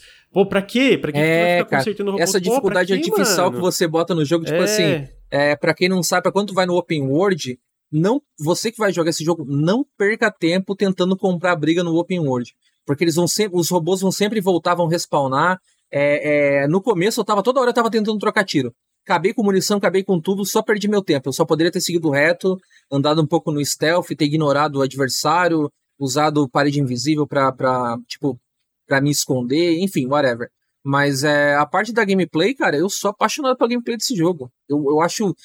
Eu sou. Eu gosto muito desse, dessa parada, tipo, da- das animações, da parte. daquela parte em primeira pessoa, né? É o, bobbing das armas, a, os, a animação de recarga, tipo. ah, tem várias armas, né? É, e, e daí você vai descobrindo novos é, recipes pra você montar novas armas. Tem essa parte do crafting, que eu não sei se a gente comentou. A parte do crafting é muito legal, porque o jogo ele não te pune por isso. Você pode, tipo Uhum. assim, ah, enjoei dessa arma. Ah, é, isso é legal. Você, de- você desmonta a arma, todos os teus é, recursos voltam inteiro pra você pra tu É, montar é outra legal. arma. Então, tipo, é, é- ele é bem ele é bem friendly nesse sentido. Você pode fazer muita experimentação. Ele é muito assim, tipo, aberto pra experimentação, pra tentar novos, novas abordagens de jogo, novas abordagens de como se jogar o jogo. Tem várias armas, tem armas de energia, tem arma de, de que é, como se diz, projétil, tem arma de hit scan, tem arma melee, né, corpo a corpo, tem arma de longo alcance, e, tipo, melee de, de, de longo alcance, tem a- a- o ataque especial, né, o botão direito tem as armas, tipo, pra tu fazer um, um, crowd, com crowd control, né, você dá um, um dano em área, você dá, tipo, Uhum, uhum. armas mais pesadas que vão te dar mais, vão te, você vai poder dar mais dano, mas ao mesmo tempo vai ter uma penalidade dela ser mais, mais difícil de manusear. Então, tipo, toda a parte de, de, de, é, reciclar itens, fazer do crafting, de você caçar recipes e pegar armas novas e toda a, tu- a tua forma de se expressar como, como jogador, toda essa parte da expressividade ali é muito legal na gameplay. Uhum, Eu acho que a gameplay concordo, ela tem, concordo. tipo, ela é muito, eu acho que é de longe uma das melhores coisas do jogo é a gameplay e a parte artística. Eu acho que as partes que tiveram mais foco no desenvolvimento, eu sou, nossa, sou viciado. Outro jogo que é meia bomba, que o pessoal fala que é um jogo ruim, galera detona o jogo Rage 2. Não sei se vocês lembram de Rage 2. Eu zerei, eu fiz uma análise. Cara, esse jogo, esse jogo, a galera mete pau nesse jogo. Eu amo esse jogo pelo combate. O open world dele também é, é meio qualquer é bem coisa. Legal. Tipo assim, o open world dele é bem qualquer coisa. Mas o combate dele, eu, eu costumo dizer que é um character action. É tipo um, um, é, um, é um jogo, é um Devil May Cry de, de, de, armas. Porque você pode, tipo, fazer vários combos também, é bem interessante também. Mas voltando pro Atomic Heart, ele tem, tipo, várias habilidades. Você pode, tipo, botar modificador nas armas. É, você pode botar um modificador de fogo, de gelo nas armas. Você tem as habilidades da, da tua luva, né? Que são as, as tuas magias. Tem barreira, tem telecinese. Tem, tipo, toda a parte da gameplay é muito bem estruturada. E que eu imaginei que fosse ser um problema gameplay, toda a parte da, da, da, da, jogabilidade do combate. Eu pensei que poderia ser um problema pelo recorte dele, pelo gênero que ele se, se pelo gênero que ele se enquadra, pelas filosofias de design que ele faz parte. Imaginei que fosse pudesse ser um problema e não é. Eu acho que a gameplay assim, tipo, pô, para mim, eu não sei, cara, eu, eu, não, eu não li muitas análises, eu não vi o pessoal comentando sobre o jogo, mas eu não sei quanto a você, mas eu amei a parte da, game, da gameplay tipo, da gameplay é, gostei, ali do combate, do quebra-quebra do, jogo. Do fio, é muito bom. É total, também achei, hum. achei os chefes muito legais. É engraçado porque eu vi, eu lembro que saiu um gameplay do IGN e foi é, quando eles estavam mostrando o jogo da, de uma boss fight que é aquela bola, tá ligado? Parece hum. uma, um chefe do Super Mario. Sim. E eu fiquei, nossa, cara, como esse, é, esse chefe ele é, é bullet sponge, né? Aquela esponja de, de, de, bala, assim, tipo, resistente. Mas aí jogando, tu vê que tem certas técnicas, né? Tipo, tem até uma conquista para tu matar esse chefe com literalmente um tiro, tá uhum. tá ligado? De tipo, porque ele tem algumas coisas pode fazer. Então é interessante ver como esse design que a gente chama de design ortogonal, que as criaturas têm formas diferentes de atacar e de tu lidar com elas, assim. Então eu acho que toda essa parte do combate. É, de novo, eu acho que tem problemas por causa que tá atrelado a certas coisas da estrutura, que nem eu falei do respawn, né, dos inimigos e alguma, algumas coisas assim. A parte dos alarmes eu acho muito idiota. Tipo, caralho, pra quê, mano? Nível de alarme virou GTA essa porra, tá ligado? É... tem umas coisas então, idiotas no jogo mesmo, mas assim... É... Pô, aquela, então, tipo, combate essa parte que tu falou, mas mano, é a parte... Essa... Falei, desculpa. Essa parte que tu falou do, desse boss, é legal que ele tem, tipo, até uns padrõezinhos de, de bullet hell também. Tem umas coisas, tem um, um que tu tem que desviar, pular na hora certa. Tipo, é muito interessante as boss fights do jogo. Tem uma ou outra ali que é mais ou menos. Mano, rapidinho, eu, te, eu sei que te interrompi, Lucas, mas tem uma parte assim. Tem, sabe aquela parte onde você vai na, na, naquela, na, naquela área onde tem uns, uns. A primeira você encontra aqueles homem-planta. Os caras que tem a planta saindo da cabeça, assim, meio das uh sabe? Aquela não sei se você lembra dessa boss fight, que é uma boss fight que toca uma música lírica, uma, uma música clássica, assim, então, uma, uma, uma, mulher cantando em lírico, assim, tipo, um negócio bonito, assim, sabe? Mano, aquela boss fight para mim foi marcante, porque é um boss qualquer coisa, assim, tipo, mas é muito bonita aquela parte do jogo, tipo, tem umas partes tipo, até cômicas no jogo, assim, tipo, é, que eu lembrei de uma música que minha mãe gostava muito, cara, mas é, é... Que eu te falar do combate? Um negócio legal do combate, Lucas, é que daí você vai descobrindo, tipo, pô, é, não é que nem Doom Eternal, que Doom Eternal, ele meio que ele sempre te mostra, ó, esse inimigo é tal fraco para tal arma, para tal tipo de elemento. Então, tipo, o Doom Eternal, ele meio que, ele, te, ele, ele, ele se impõe e te põe no ritmo do jogo. Já no, no Atomic Heart, você pode ser difícil o combate se você, tipo, só ficar spamando arma mas você pode acabar descobrindo durante o jogo qual é, tipo, sei lá, o ponto fraco dos inimigos, tá ligado? Cada inimigo uhum, tem um uhum, ponto uhum, fraco. Uhum. E isso faz o, o, o flow do, do, do, da parada ali, tipo, bom demais, tá ligado? O ciclo de gameplay ali, de combate, é muito interessante por causa disso, tá ligado? Por causa desses elementos, de como você vai lidar com cada inimigo, o design ortogonal que tu já citou, cara. Então, tipo, tudo isso no uhum. jogo é muito legal, tá ligado? Apesar Sim, é, de tudo, eu... é um jogo que eu gostei Sim. muito, cara. É, é, eu, eu acho que eu gosto do Atomic Heart. Tipo assim, até onde eu cheguei. Porque, tipo assim, ele, ele de fato tem problemas, mas ao mesmo tempo eu acho que. Ele é bem diferente, tá ligado? E eu aprecio isso, tipo, mesmo que ele tente umas coisas que claramente não funcionam e essa, esse, essa criatividade megalomaníaca no sentido de se prejudicar o jogo, eu aprecio que eu tô jogando um jogo que eu sinto, cara, esse jogo não é parecido com basicamente nenhum FPS que tá aí exatamente agora, tá ligado? Então, tipo, essa parte me faz apreciar mesmo os problemas que ele acaba tendo na, na, na mecânica e na exploração, sabe? Porque realmente, tipo, pô, é, é, tu tem essas. Eu tava falando das dungeons, né? no, mundo, no mundo aberto do jogo, tu tem, a, a, tu tem basicamente o objetivo principal e tu tem um, um que eles chamam de. essas test chambers, né? Esses lugares de teste, onde eles fazem diferentes testes aí dessa União Soviética sobre, sei lá, exploração espacial, magnetismo, uma porrada de coisas diferentes, né? E aí nessa são nesses lugares que tu pega vários upgrades para tuas armas para tu poder os melhores, elas, né? Os melhores upgrades é, os melhores upgrades, é. Cara, eu achei muito legal esses lugares, tá ligado? Porque, tipo, não é meio. A, a, tem até partes que é meio que como se fosse um, uma arena de combate, mas no geral são os puzzles que, ah, alguns usam magnetismo, outros usam a parte da, da de tu mergulhar, outros usam parte que tu vai ter que ligar isso e fazer, tipo, desafios de plataforma, tá ligado? E eu acho legal... são legais os desafios de plataforma. É, eu acho legal como isso cria uma um sentimento meio único para como tu progride nesse jogo, tá ligado? Uhum. Eu acho essa parte legal. Então quando tu junta, porque daí, e aí até, até onde eu tô, né, como eu falei, eu tô que passei um pouco da metade ali, aí eu boto na balança, pô, beleza, ele tem um, um, mundo aberto que não funciona, ele tem essa parte de stealth, a parte de respawn, ele tem uma progressão que às vezes é um pouco lenta, meio estranha. As cutscenes, eu, eu não tô, tipo assim, eu gosto do mundo do jogo, mas a história eu acho meio estranha. Tipo, eu botei a, o voice act tanto em russo como em inglês e os dois não, não me agradou muito. Tipo, parece que o design de som às vezes é meio desconectado do que, que tá acontecendo na tela, sabe? O tom do que, que os personagens estão falando e tal. Então, mas quando eu boto na balança, tipo, ah, mas as partes que eu gostei, o combate, essas é, test chambers. Você falou, desculpa, o protagonista é muito chato. O protagonista é muito chato. É, o protagonista é bem chatinho também. É, então, tipo assim. Mas quando eu boto na balança, eu meio que tô gostando mais do que tô desgostando, tá ligado? Uhum. Eu não, eu não, sei se foi o teu caso quando chegou no final. Olha, cara, não é um jogo assim, tipo, memorável, que vai ficar marcado na minha vida como Prey, como Deathloop. Não é um jogo assim que, meu Deus, eu vou lembrar e caralho, que saudade de jogar esse jogo, eu vou chorar jogando esse jogo. Mas é o tipo, é um, é um refresco, né? Finalmente os refrescos é uma coisa, tipo, é, é diferente da, da eu acho que ele ainda não é tão ousado quanto outros Slave Junks. Eu acho que ele é um Slave Junk mais light, assim. Ele não é tão ousado quanto um Stalker da vida. Até queria dizer rapidinho que eu acho que o Stalker. O Stalker 2 vai ser tipo uma decepção. Eu já, eu já sinto que eu vou me decepcionar com o Stalker 2.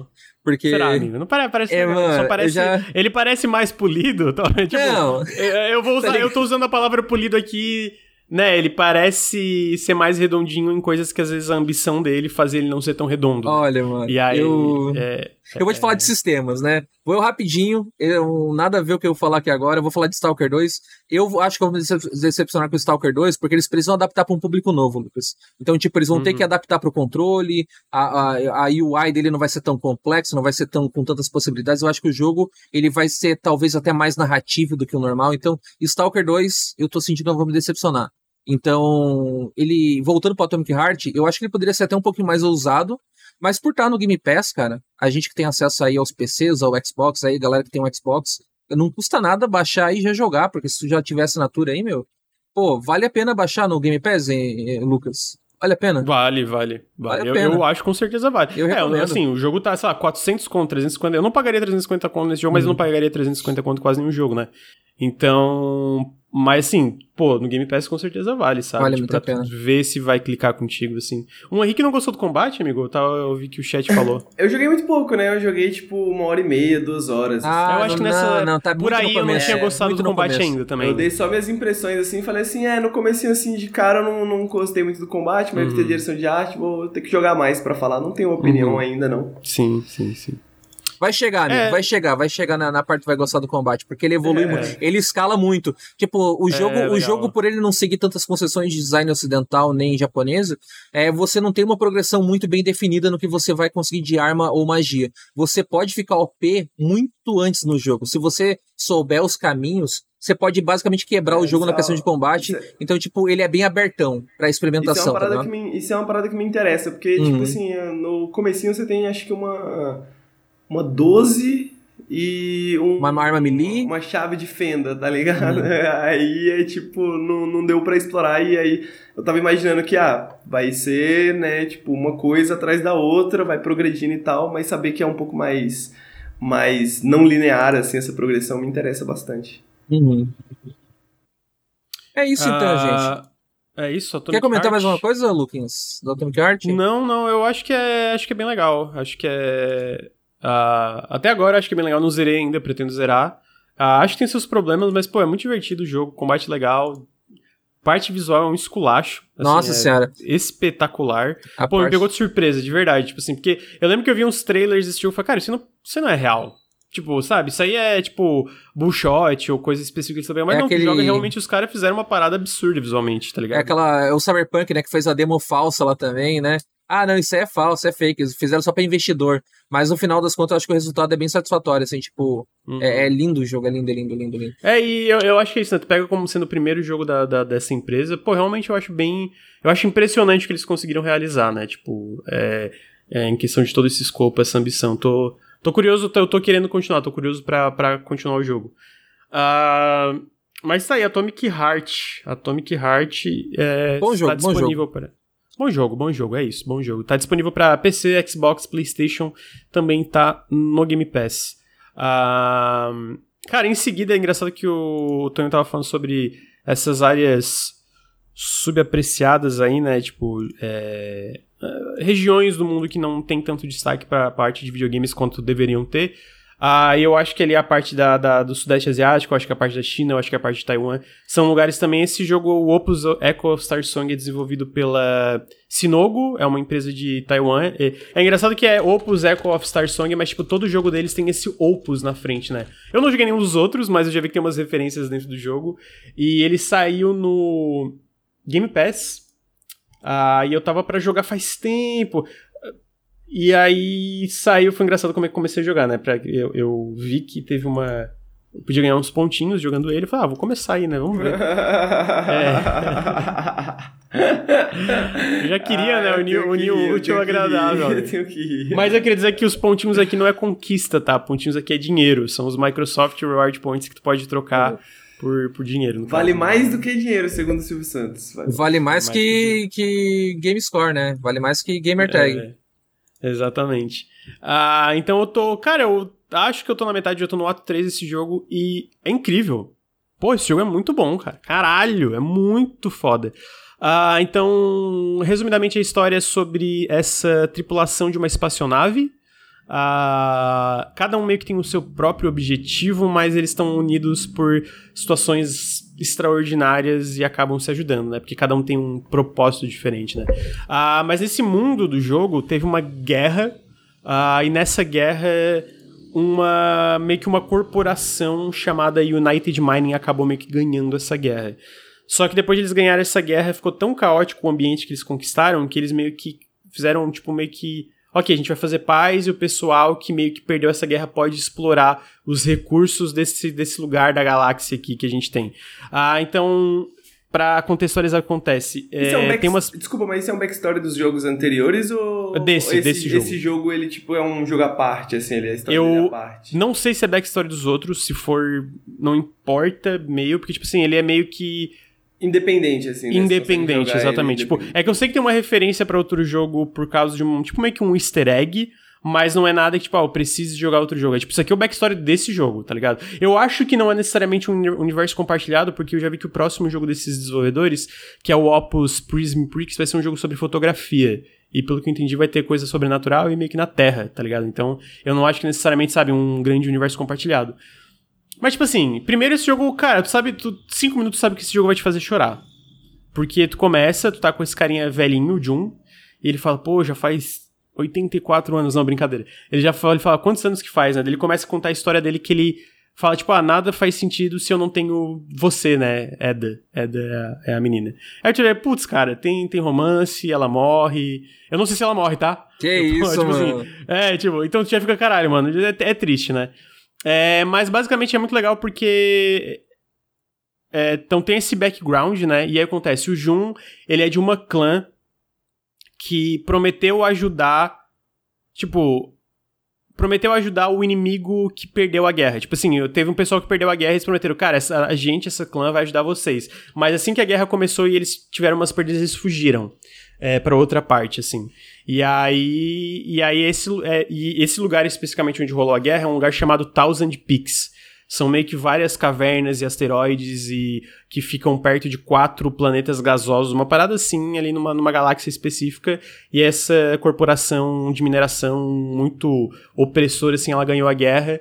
E aí tu é dessa clã, então tu não é muito bem visto, porque, tipo, tu é meio que o traidor, né? Tu fugiu. Uh, só que essa tua clã, ela sobrevive com umas cavernas específicas que elas têm uma coisa chamada. Elas têm uma substância muito estranha que supostamente foi criada por deuses há muito tempo e ela meio que funciona como um combustível. Só que daí o lance que acontece. Uh, o, o, lugar onde essa clã tá vivendo, a tua clã tá vivendo, tem poucas cavernas, né? Porque meio que tudo já foi explorado. Então, tu tá fugindo da tua clã porque aconteceu umas coisas e tu quer capturar, tu quer meio que bot, é, descobrir cavernas inexploradas em Thousand Peaks para botar no teu nome e tu voltar e trazer honra de volta pra tua clã. E aí, no meio, no, meio que já no começo do jogo, tu encontra uma bruxa. Uma bruxa nesse jogo é meio que. São mulheres que faziam parte de uma organização religiosa e elas aprendiam a cantar. Elas, e através dessa cantoria, elas conseguiam identificar onde tinha esse combustível. É uma coisa tudo meio sobrenatural aqui, né? Tipo, tem que ter aquela suspensão de, de descrença. Assim, ok, entendi. Elas podem cantar e fazer mal, maluquice. Só que na guerra, eles ajudam. Eles, é, é, é, essa, essa, essa corporação de mineração prometeu que se as bruxas ajudassem eles, eles iam meio que transformar essa religião específica deles, da Star Song, etc., como a, a religião, né? A religião do status quo e iam dar riquezas para elas. E, obviamente, pós-guerra, eles não fazem isso. Eles culpam elas por tudo de ruim que aconteceu na guerra. Então, elas meio que são também má, má vistas. Tipo, elas, ninguém gosta delas em Thousand Peaks também. E aí, por quê? O que acontecia no meio da guerra, além de elas conseguir saber, o, através da cantoria delas, é onde tem esses combustíveis, elas acabavam funcionando como um radar humano. Então elas cantavam nessas espaçonaves e essas espaçonaves meio que descobriam tudo que estava ao redor em milhões e milhões de quilômetros de distância, tá ligado? E aí por isso que essa corporação de mineração ganhou. Então esse é o background. E aí eles se juntam, e aí ela tá procurando cavernas. Tu não sabe por que no começo, ele tá procurando cavernas. Tu sabe o básico do que ele tá procurando cavernas. E vocês saem por aí numa espaço, num, num mundo procurando vários lugares. E aí a parte de como o jogo funciona, ele é meio que dividido, dividido em visual novel, Tipo, várias das partes de como os personagens interagem, conversam, é literalmente uma visual novel, né? Tu tem esses sprites é, meio animados e tal, às vezes. Às vezes é parte 3D mesmo, tu explora ambientes 3D. Uh, ah, mas então ele funciona como visual novel, como um jogo narrativo Walking Simulator, que tu sai andando por aí, com puzzles simples, tem puzzles simples que tu resolve, etc., que envolvem a própria can canção da Eda. A Eda canta também, né? Ela é uma bruxa. Então ela tem essa Star Song, ela pode cantar para procurar essas cavernas que tu tá procurando. É, é a função dela. Só que tem um a, a Eda, ela não é uma bruxa da, das melhores, porque ela, a, a, garganta dela é machucada, né? Então ela tá procurando essas cavernas, mas ela tem dificuldade porque ela tem a garganta machucada. E tu é o que eles chamam de runner. Tu pode usar a canção meio que num. num, num, num pô, cajado, tipo num cajado, e aí tu pode. Enfim, é umas maluquices ali, né? E aí você sai explorando. Só que assim, tipo, por que, que isso é tão legal? Porque, tipo, tem essa cultura bizarra que eu tentei explicar da forma mais simples possível. Não sei se tive sucesso, acho que não, porque é, é meio confuso. Eu tentei explicar, mas, tipo, tu, tu jogando, o jogo vai te explicando devagarzinho, vai te. Tipo, tu fica, tu fica bem contextualizado no que aconteceu, né?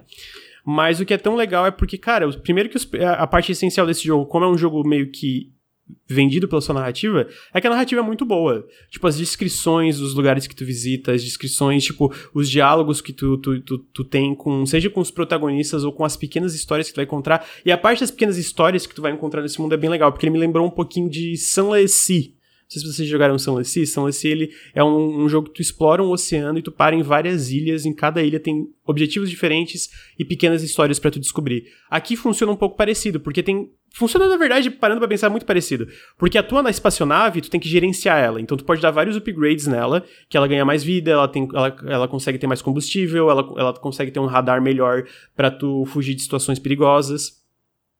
Ah, mas quando tu, tu basicamente tem um mapa galáctico do jogo, e aí tu vai selecionando vários destinos para tu ir. Ah, eu quero ir nessa estrela aqui, eu quero nesse sinal do que. Esse sinal que eu não sei o que, que é, eu quero ir nesse sinal, eu quero nessa estação espacial. E quando tu vai chegando nesses lugares, no meio do caminho pode dar merda. E aí tu tem opções, tipo, três opções assim diferentes para tu fazer, que é meio que uma rolagem de dados para algo dar merda ou não. E aí, quando tu chega na estação espacial, tu tem um objetivo novo, tu descobre um pouquinho mais do mundo. Então, tipo, cada, cada pontinho do mapa é meio que uma pequena nova história que tu vai descobrir enquanto tu vai progredindo, e essa história vai fazendo, vai fazendo tu entender mais de como essa tripulação vai fortalecendo os laços, né? É, tipo, o Jun com a Eda, com a Remy, a Remy é outra personagem principal do jogo, e também tu vai entendendo mais do que que tá acontecendo à tua volta nesse mundo, né, nessa, nessa galáxia de tipo, por que, que existem esses preconceitos, por que, que isso aconteceu, por que, que as bruxas ajudaram a corporação, por que, que eles, é, a, a, clã do, do Jun fugiu. Então tu vai aprendendo aos poucos, sabe? E, cara, é muito legal tu aprender tudo isso aos poucos. Porque acaba sendo uma progressão muito gostosa, é muito legal, é muito gostoso. Tu, é, tu vai dando upgrade na tua nave e é legal que isso vai sendo representado visualmente. Cada partezinha que tu dá um upgrade muda a nave, tá ligado? Então são pequenos detalhes, tipo, ele não é um jogo, meu Deus, super grandes produções. Mas eu sinto que ele bota a, a, a parte, as partes visuais ele, ele, ele investe onde importa, tá ligado? Tem coisa que não precisa nem de uma imagem para tu entender o que tá acontecendo. Mas tem coisa que ter uma, uma representa, representação visual das tuas ações faz toda a diferença. Eu acho que esse jogo é muito inteligente em tudo que. Todas essas decisões de design eu acho que ele é muito inteligente, sabe? Seja na parte de exploração que funciona meio como Sunless que tu tem que. Tu pensa assim, cara, eu quero ir nesse, nesse sinal que é um sinal que eu não sei o que, que é, mas isso pode me ajudar tanto mecanicamente, que eu posso ter mais recursos para vender e comprar melhorias para minha nave ou qualquer coisa que seja, como também eu quero saber o que, que é, sabe? Eu quero saber narrativamente, eu quero aprender mais sobre esse mundo. Ah, então tudo isso é muito legal e conforme o jogo vai aumentando, é, desculpa, conforme o jogo vai progredindo, obviamente as coisas vão ficando mais perigosas por diferentes razões, sabe? E aí tu começa a sentir. E já no começo do jogo acontecem coisas que tu, tu, tu percebe, tipo assim ok, esse jogo não. Ele não tem imunidade para os personagens principais, sabe? Tipo, eles podem morrer. Tipo, então tu. Com todas as ações que tu faz, tu meio que fica tipo, o cu na mão, assim, tipo. Ok, as minhas decisões têm um peso nesse sentido. Ele é um jogo linear, eu não acho que minhas decisões vão mudar o final de alguém sobreviver ou não, mas eu acho que a parte onde tu pode influenciar faz tu sentir isso. Eu acho que um jogo linear que te engana, que tu tá, tipo, que tu importa, as tuas decisões importam, mesmo, obviamente o final deve ser o mesmo, né? Porque o teu personagem tá vivo lá, ele tá velho, ele tá lembrando da Eda, então, tipo, tem um final bem, é, tem um final definido, tem um canon ali. Só que, tipo assim, ele te enganar para tu se importar em cada decisão, eu acho que isso é uma coisa admirável de se fazer, de ele conseguir fazer isso, tá ligado? Nesse contexto. Uh, a trilha sonora é incrível, não é à toa, né? Tipo, como eu falei, ela canta, então, tipo assim, quando ela canta, todo mundo fica em silêncio. Pô, tá me dando vontade de jogar esse jogo aí, é cara. Que eu tava vendo, fui ver uma gameplay.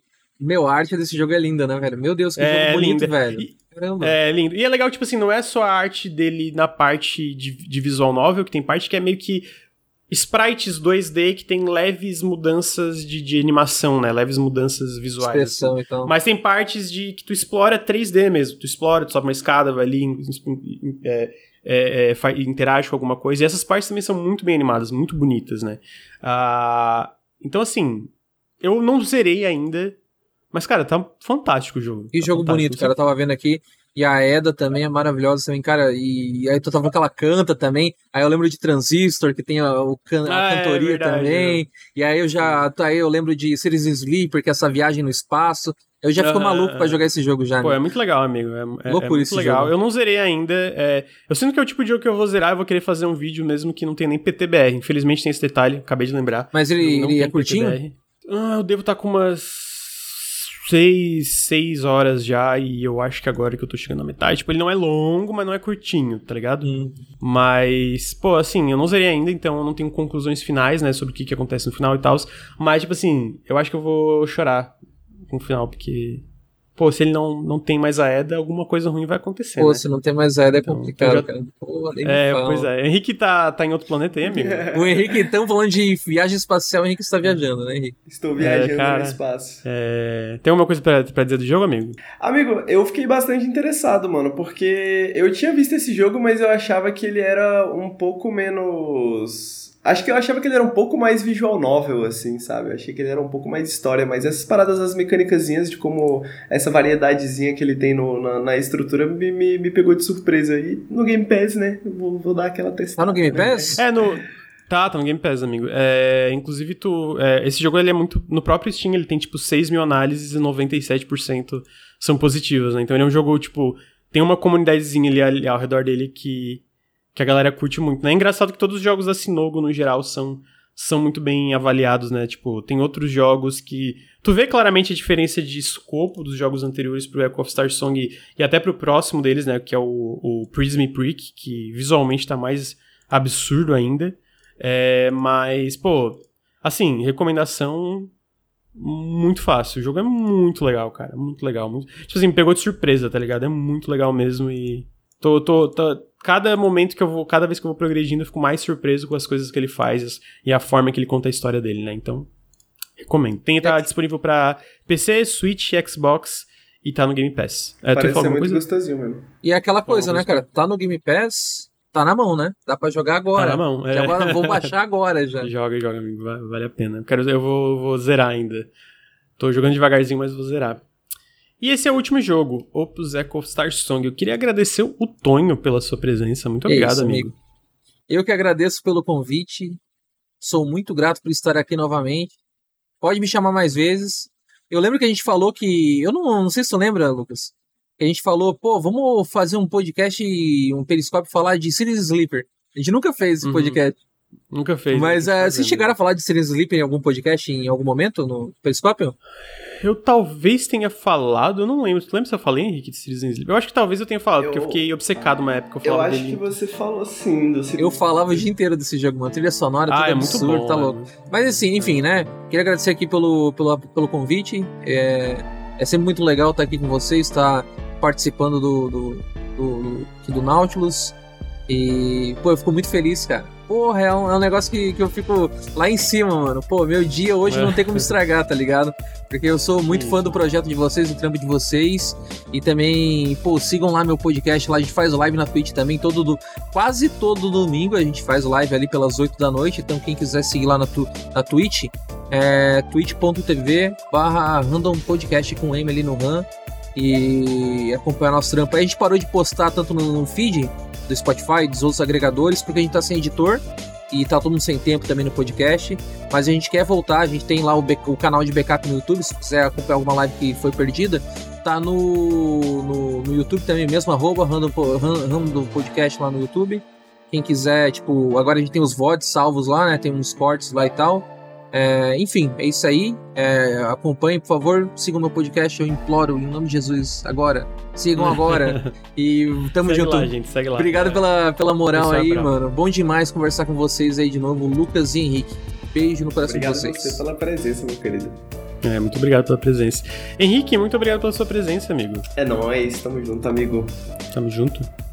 Tamo junto, então. Queria agradecer todo mundo que está ouvindo o podcast no feed ou acompanhou a gente ao vivo. Queria lembrar para vocês, apoiem o Nautilus, apoia.se barra Nautilus ou picpay.me barra canal Nautilus. Todo apoio faz muita diferença pro canal. Se você está seguindo a gente agora na Twitch, se você está ouvindo com a gente na Twitch, segue a gente no Instagram, Instagram nautiluslink, segue a gente no YouTube, youtube.com.br nautiluslink, segue a gente nos feeds de podcast, é, Nautilus Espaço Link, só pesquisar. Segue a gente nas plataformas. Se você tá no feed, segue a gente aqui em Twitch, twitch.tv barra É, queria agradecer a todos os subs aí. É, muito obrigado por todos os subs. Infelizmente eu não notei todos os subs, então fica só meu agradecimento. Muito obrigado. Com isso, a gente encerra então o Periscópio número 103. É, muito obrigado, Tonho. Obrigado, Henrique. Obrigado todo mundo que tá ouvindo. E até semana que vem. Tchau, tchau.